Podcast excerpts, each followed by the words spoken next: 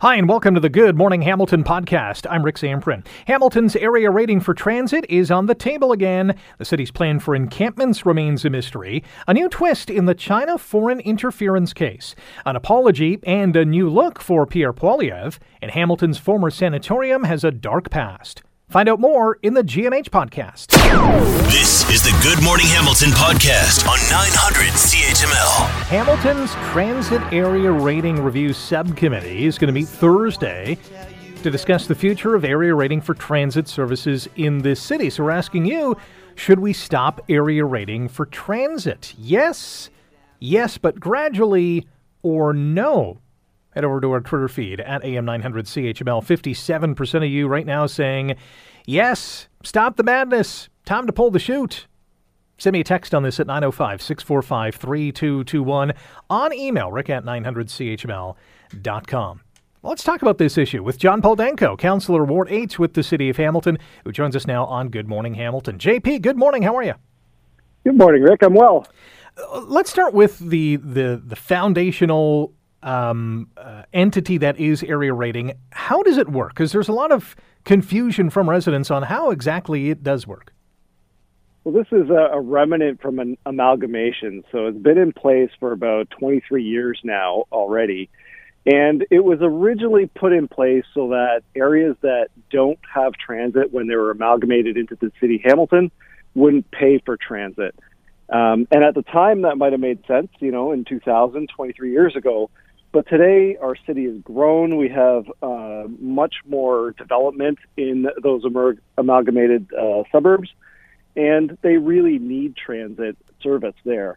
And unfortunately, as a city, we can't increase the service or, or provide the service that's needed without having uh, equal payment for transit across the city. So that's the uh, the crux of the issue that's been with us for you know since amalgamation. So where do you stand on this? Is it time to bring area rating for transit to an end?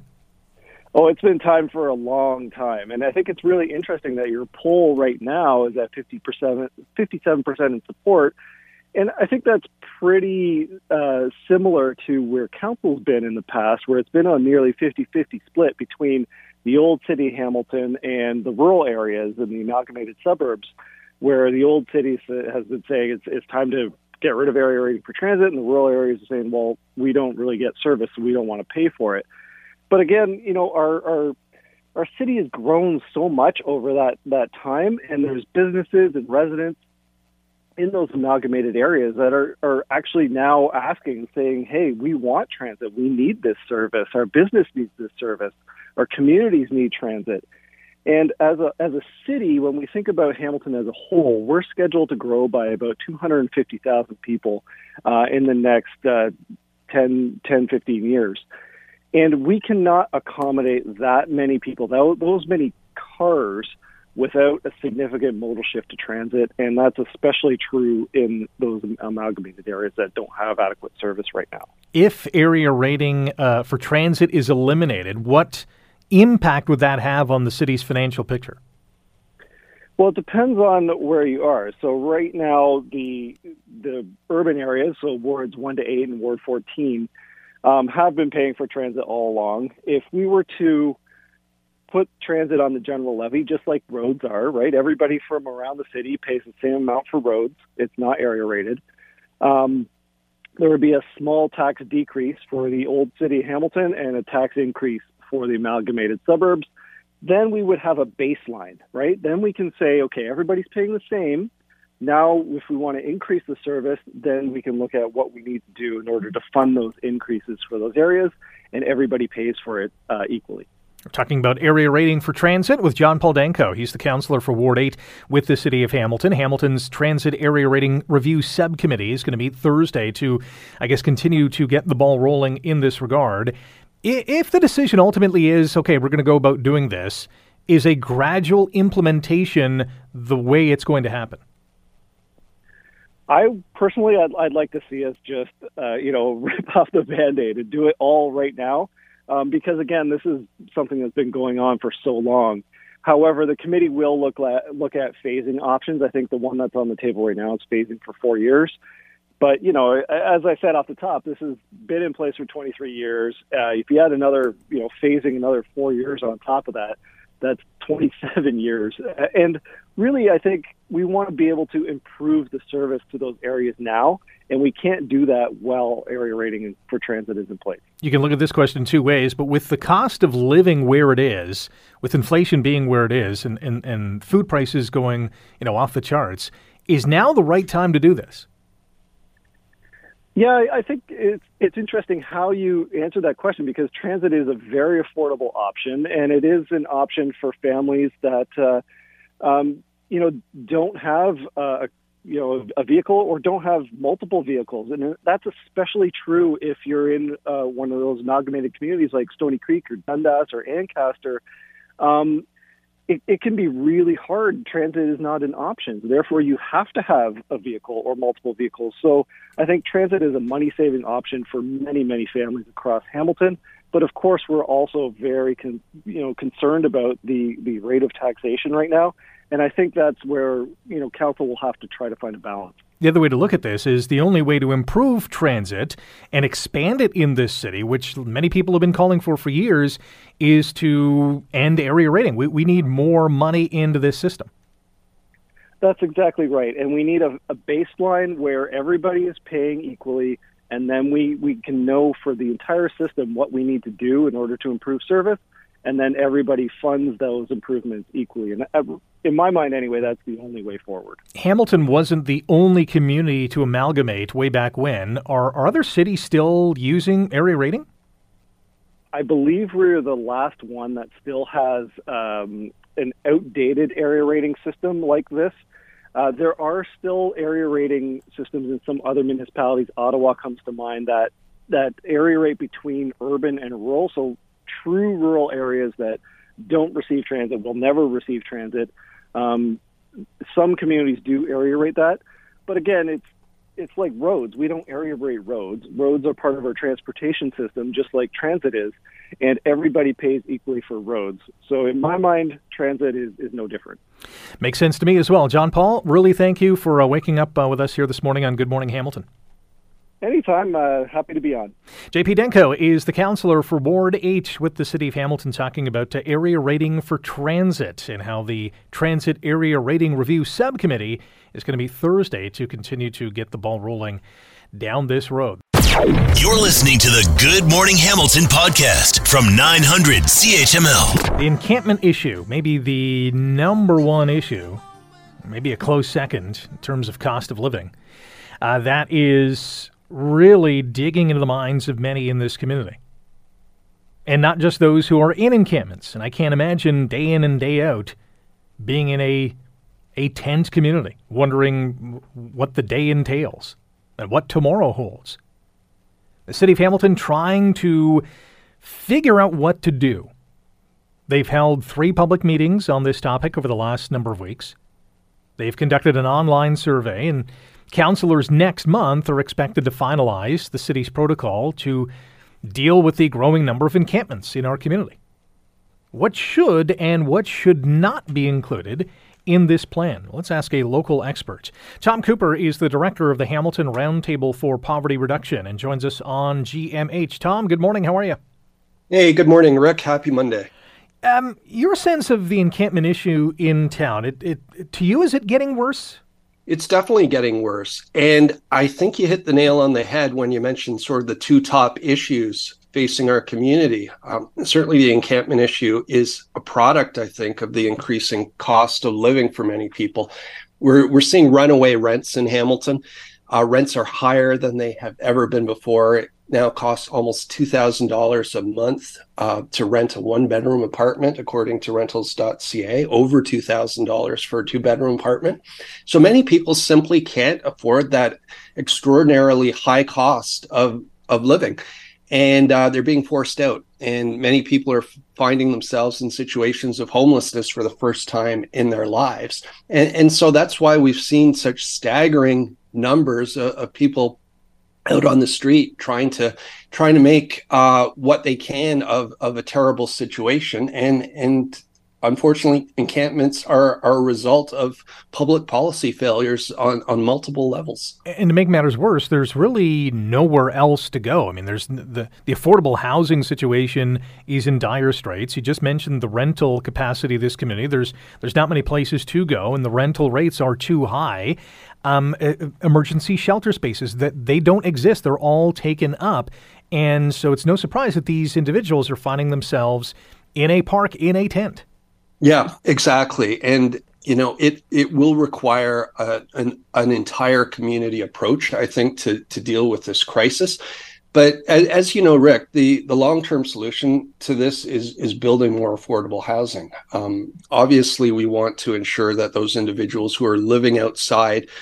Uh, you know, have safety and security and, and, and are relatively healthy in, in their situation. But the long term solution is going to be ensuring that senior levels of government invest invest massive amounts of money into building new supportive housing units. So we don't have this situation you know a few years from now. Now you know we we've made some bad decisions i think as as a society over the last couple of decades not investing enough uh, to ensure people have a place to call home.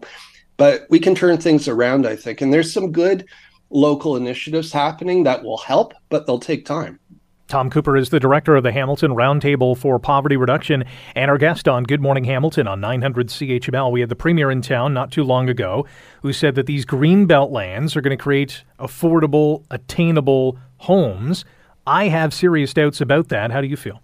Yeah, I, I agree with you. I think if the premier was concerned about affordable housing, he'd step right back to the legislature and change uh, the landlord tenant regulations that are forcing so many vulnerable tenants out of their homes.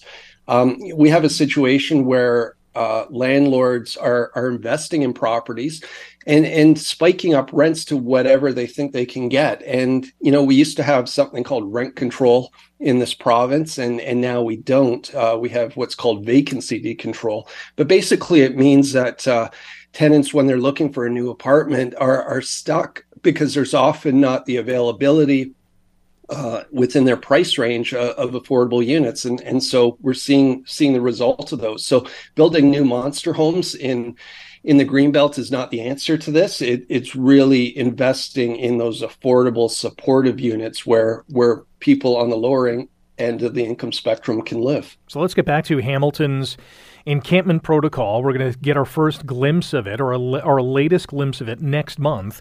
What do you mm-hmm. think should and shouldn't be in this plan? Let's start with the shoulds. What what, what are the must-haves?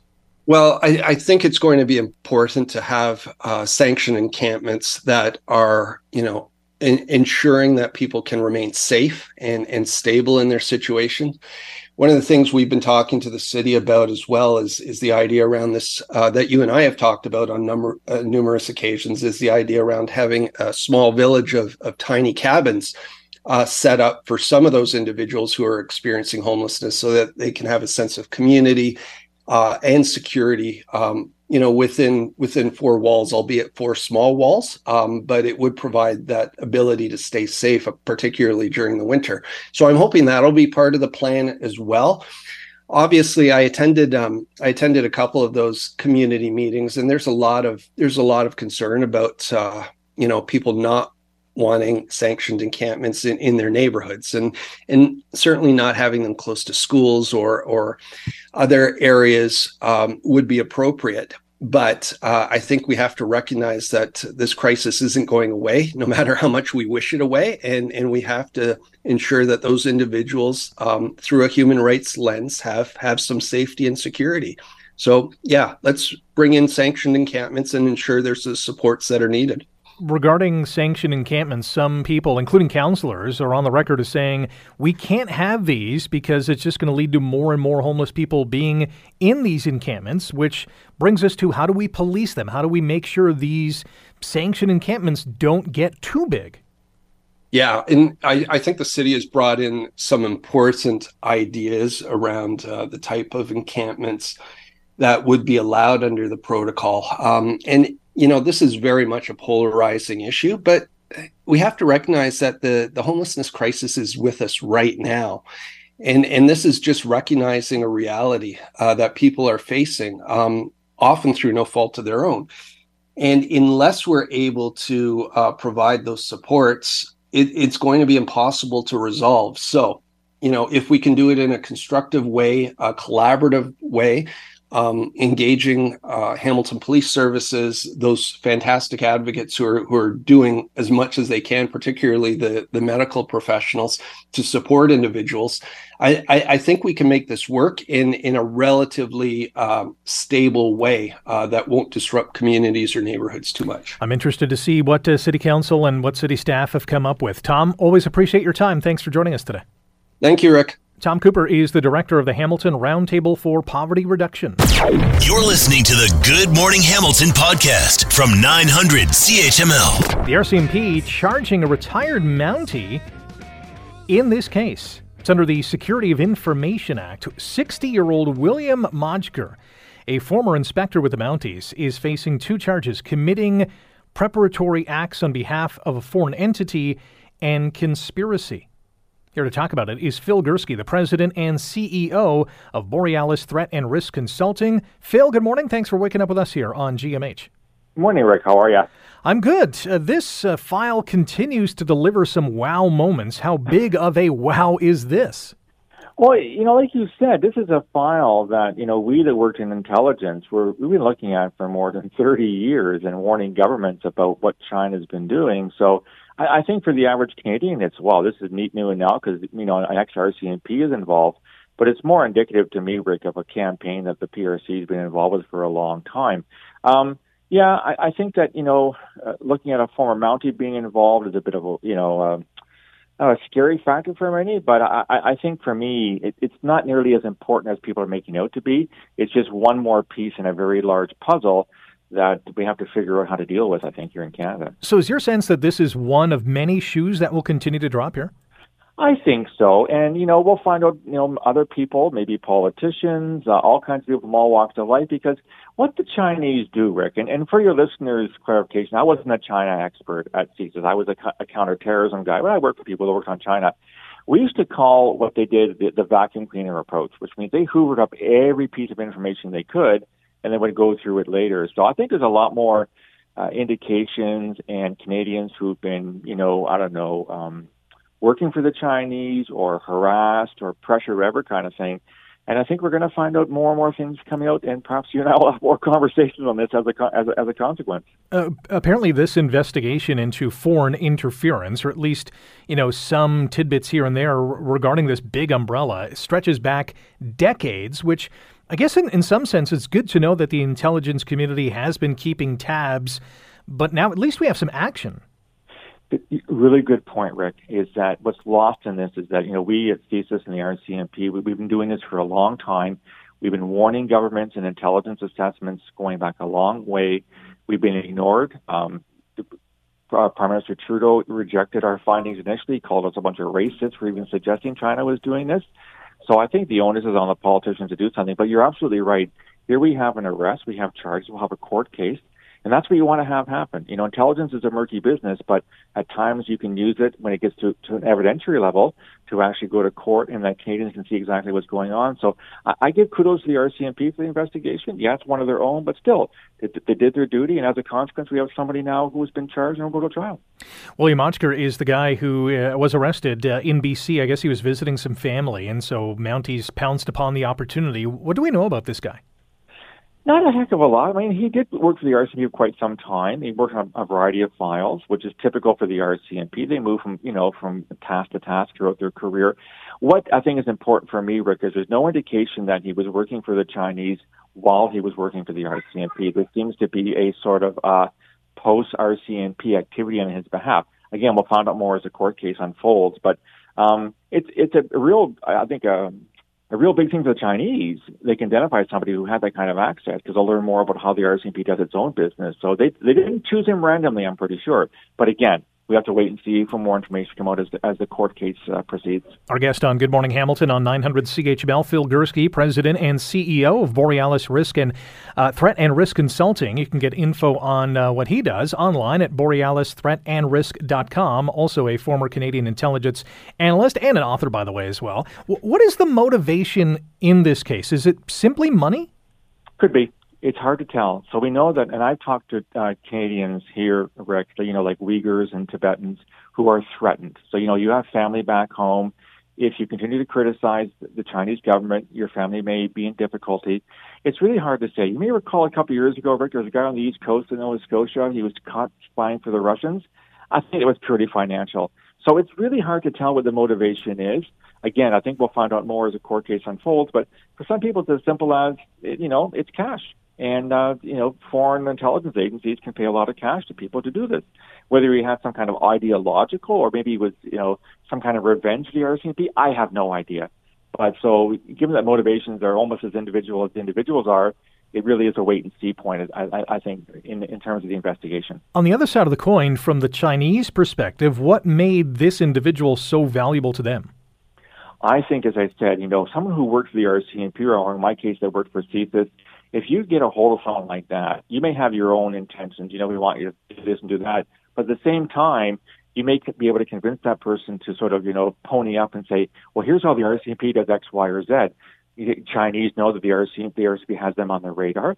So if they can learn from a former RCMP how they monitor people, what kind of investigations they carry out, and how they carry them out, that's a bonus for them because they can say, okay, we've now learned this. We know that this is what Canada can do against us maybe we'll change our procedures and the way we operate so that we're less visible to them. So this is why I say I, I'd be very surprised if this individual was chosen at random, but they would have seen here's a guy with some previous great access. He knows how the you know how the bread is made, and we're going to learn from that.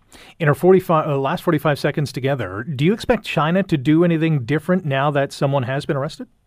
I doubt it. Um, this is the cost of playing the game. They've been doing it for decades. You know, so one gets arrested there's probably gazillions more out there that they can uh, either already have taken advantage of or are looking to take advantage of. So no, China won't stop doing what it's doing. Rick, unfortunately, uh, it's time for the government to act and to and start protecting Canadians. Yeah, you're exactly right on that last point. Phil, thank you for your time today. Thanks for waking up with us.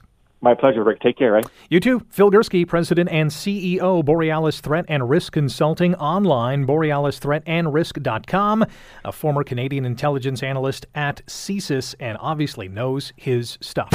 You're listening to the Good Morning Hamilton podcast from 900 CHML. I don't know if it was a love shack. I mean, it, it might have been. But according to conservative leader Pierre Poilievre, it certainly was a tiny little shack. Mr. Poilievre now apologizing to a woman in Niagara Falls after he called her home a quote, tiny little shack while complaining about the high cost of house prices, saying that housing under Prime Minister Justin Trudeau has doubled. The cost of housing has doubled during the reign of this liberal government. And that is entirely, that is 100% true. The cost of housing has increased while Mr. Trudeau has been in office. However, what is also true is that the price of homes in Hamilton, for example, have doubled every 10 years or thereabouts since the 1950s. And I'm not sure Justin Trudeau is to blame for that as well, is he? Rob Golfi is a sales representative with Remax Escarpment Realty, the Golfi team, and joins us here on Good Morning Hamilton. Rob, good morning. How are you? Good morning, Rick. Thanks for having me on. I understand what Pierre Poilievre was trying to do. He's trying to highlight the high cost of homes in the country. But what do you make of the tiny little shack comment? Um, yeah, I heard that. I, I honestly, I don't think he intentionally tried to hurt anybody. I think it was just, uh, just kind of a phrase that uh, he used during his uh, speech. It just came out uh, differently, just mm-hmm. like anybody else would say. Um, I'm not trying to, uh, you know, cover protect him by saying it, but I, I don't think there was anything meant out of it, and it just just came out the wrong way. Yeah. When he was speaking, and and you know he's he's in the limelight, right? So he's everybody's going to scrutinize every word that he says. So he's, you know, and obviously he shouldn't have said that, but I, I don't think it was intentional. Yeah, I, I, don't think there was any ill intent as well. He was trying to just trying to make an example of, you know, here's this, here's a, let's call a spade a spade. It is a tiny home in comparison to many others. One of those homes built during the Second World War that were put up fast and very much needed at that time. Uh, and I'm, I'm happy that the woman took exception and, and also happy that Mr. Poilievre has apologized. But let's talk about house prices over the last several decades because They have, and I'm assuming uh, will continue to double every 10 years or so. A- absolutely. And, um, and, and you know what? There's always price adjustments throughout the course of the years, but but it shows that house prices have doubled uh, since 1960. Like it just it just kept going double, double, double. And and and I truly believe, you know, based from 2020, the average sale price in the Hamilton Burlington area was 694,000. My prediction in 2030, and it's hard to believe, but the average sale price is going to be one million three hundred and eighty-eight thousand. That's that's my prediction. I've got it written down. I got it on my board, and but I think it's going to be even greater than that. The average sale price, I think, in 2030 is going to be about 1.7 million, just because of the fact we have a shortage of homes, we have a high immigration uh, coming in, and the demand is going to be greater than what we can supply. So um, yeah, I, I, truly feel that uh, house prices are going to be uh, greater than than anybody would imagine. And think about this: in 2010, the average sale price in 2000 um, uh, in 2010, the average sale price was 320, let's say 325,000. Hmm. Nobody would ever think that in 2020 it, would be almost uh, 700,000. So, you know, uh, and then and, and then if you go back back in two in 2000 in Hamilton, Burlington, the average sale price was 165,000. Can you believe that? wow. In the in 2000. So That seems so, like a steal now. Yeah, it's it's it's amazing, but I do feel that uh, um, if you can, if you could get uh, an investment property or or uh, or or buy a house for yourself personally, get in there fast. Doesn't matter what the market is. Uh, yesterday is too late, and today is is not fast enough. When it comes to, we, we've talked about this on the Golfi Real Estate Show, can, you can hear Saturdays at 9 a.m. Uh, about co ownership. And because the price of housing is so off the charts for many, especially first time homebuyers, are we still seeing many co ownership uh, packages bef- before you and before other realtors in the city? absolutely. Uh, my my, uh, my son's uh, friend, friends, uh, they bought a house together. They lived in it for about three years and uh, they sold it and each uh, party each friend went their separate ways and bought their own single family home hmm. so and it, it's it's a way to get started you know like uh, i mean you know hopefully everything you know everybody gets along and everybody you know has their rules and and everything else when they before they buy and you know one person's going to get the uh, master bedroom with the ensuite the other one may not but if you guys can live with that that's fine but I think that is the way to go to get started. And then, uh, you know, it's step by step. You know what I mean? Like, uh, I mean, we all want everything now, but if you're young, five years of your life, you know, sharing a house with a friend goes by like a like a blank. So I I, I highly recommend that for uh, a lot of people that want to get together and, and, purchase a house so they can build some equity fast. In our final minute, look into your crystal ball. What do you see for the rest of this year, the second half of 2023? I, I, I see that you know the, the you know the balance of the summer is going to be pretty flat. I, I do see a tiny spike coming in the fall, and uh, next year I do see another spike. I, I know economically, uh, companies are going to feel the pinch just because of of people not spending as much money out there because mortgage uh, interest rates have gone up on people's renewals. But I still, you know, the the housing market's still going to be strong. We we got a shortage. We got a shortage of rental properties. We got a shortage of housing, and um, and it's going to continue like that for a long time. Rob, always appreciate your time. Thanks for joining us this morning. Thank you. Have a great day. Rob Golfi, sales representative, Remax Escarpment Realty, the Golfi team. You can check them out online, robgolfi.com. Listen to the Golfi Real Estate Show Saturdays at 9 right here on 900 CHML. Rob was reflecting on house prices from years gone by. It's hard to believe that in 2010, the average price of a house in Hamilton, $325,000. That wasn't that long ago, considering it's nearly a million now. In 2000, 165 grand. In 1990, it was actually 167. Went down because of the recession in the 90s. In 1980, the average price of a home in Hamilton was $59,000. In 1970, 25 grand. In 1960, 12,000. And in 1955, the first set of data figures, you can get a house in Hamilton, 1955, for $10,162. That is absolutely amazing. You're listening to the Good Morning Hamilton podcast from 900 CHML. Back to this discussion this image refresh or revamp for federal Conservative Party leader Pierre Poilievre. Gone are his trademark glasses and tie in favor of a well, a more casual appearance. T shirt and sport jackets, some comfy shoes. Is it going to make a difference at all for people who are paying attention or not? to what Mr. Poilievre is trying to sell to Canadians. Laura Peck is the Vice President of the Transformational Leadership Consultants and Fellow in Carleton Masters of Political Management and Strategic Communications in the MBA program at Cape Breton University. Laura, good morning. Thanks for joining us on Good Morning Hamilton. Good morning, Hamilton. Why do politicians do this? It's all about refreshing the brand uh, does your brand uh, authentically and genuinely tell the story? Uh, the visual is part of the branding. And so most leaders do go through a refresh. They have a look at um, trying to what's out there? What do they need to do? Uh, can this person be on the world stage? Is this a person of strength? Can we picture them on the world stage? And so this is not unusual for leaders to do. So Mr. Poilievre has dumped the suit uh, in, in favor of a more casual look. Is he trying to present himself as more of a common man or a common individual?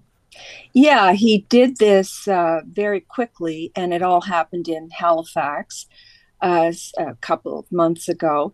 And so, but this is not unusual. Um, most most politicians, most leaders will try to refresh that br- brand. They'll look at everything from the visual and to the to the social media because the next election will be won by looking at that image as well as policy definitely counts but there's no question a lot of people are looking at uh, politicians on their devices on their phones uh, on the social media. And so it really does count.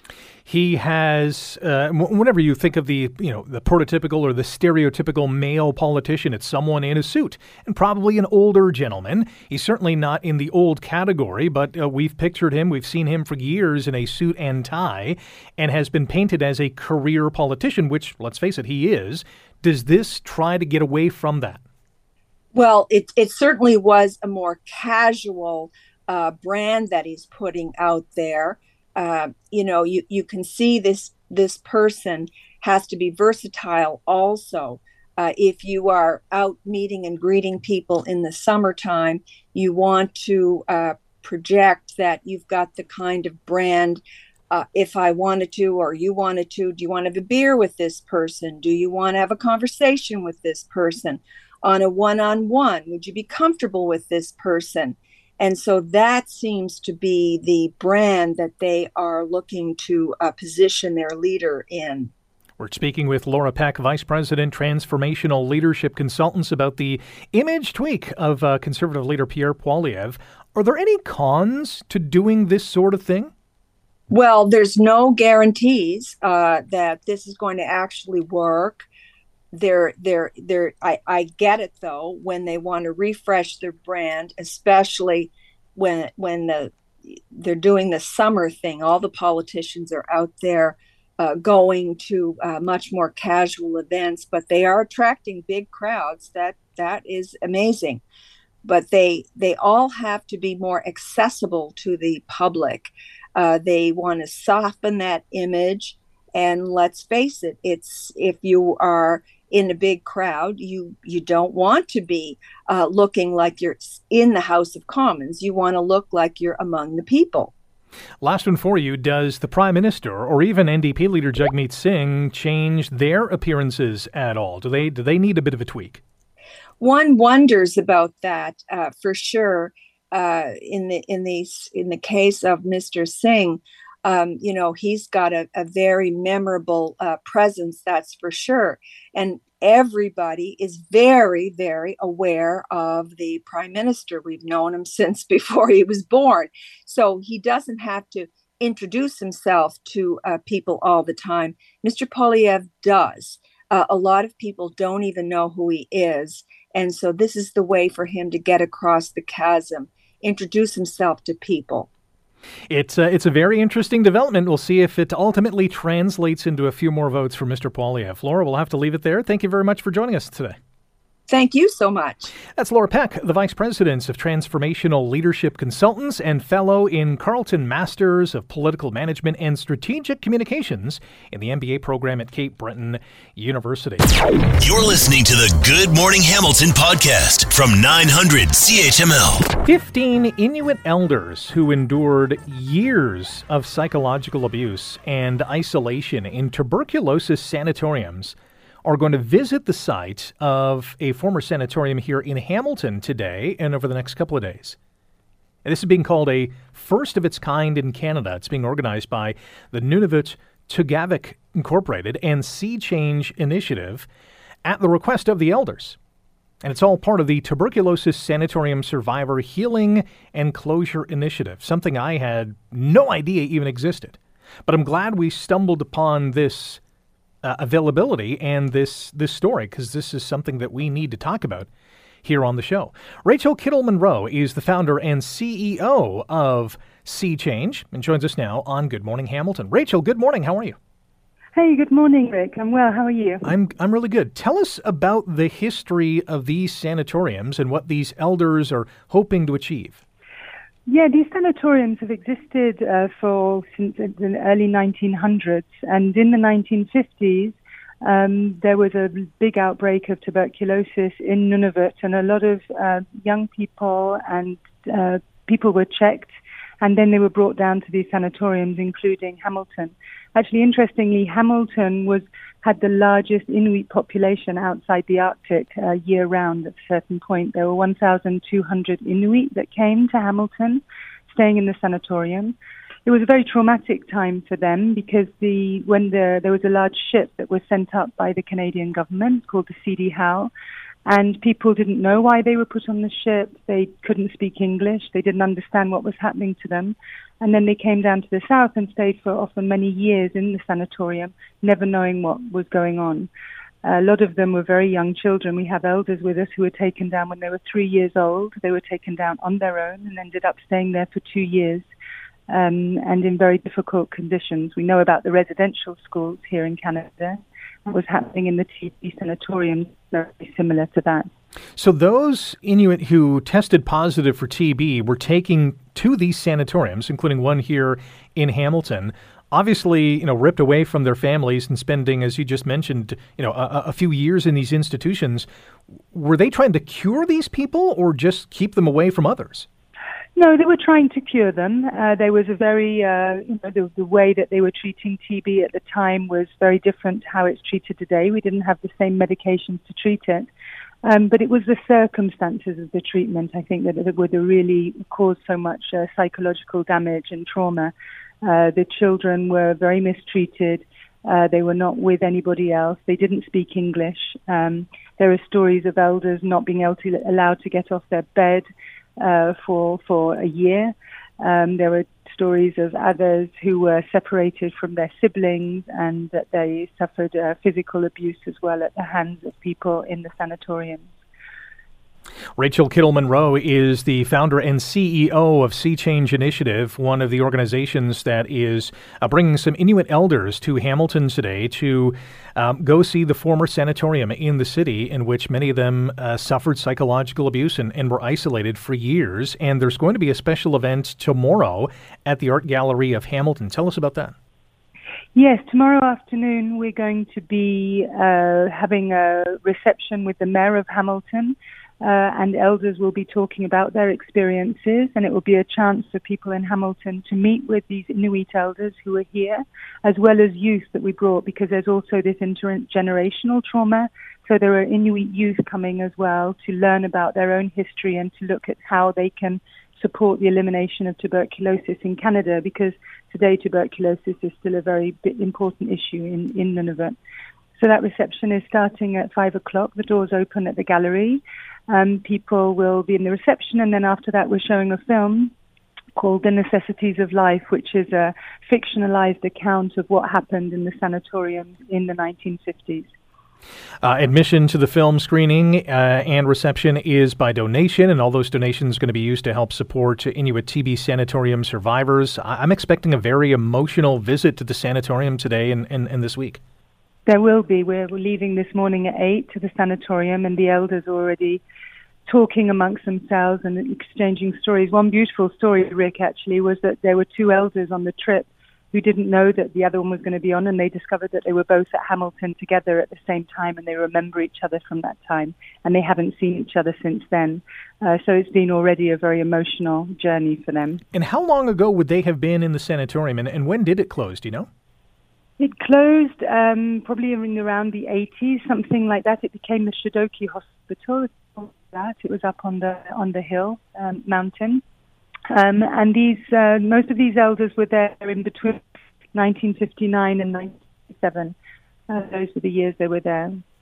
Well, it uh, is going to be an emotional visit, I am sure, and uh, hopefully we can uh, raise some funds for uh, Inuit TB Sanatorium survivors. Rachel, really appreciate your time Absolutely. this morning.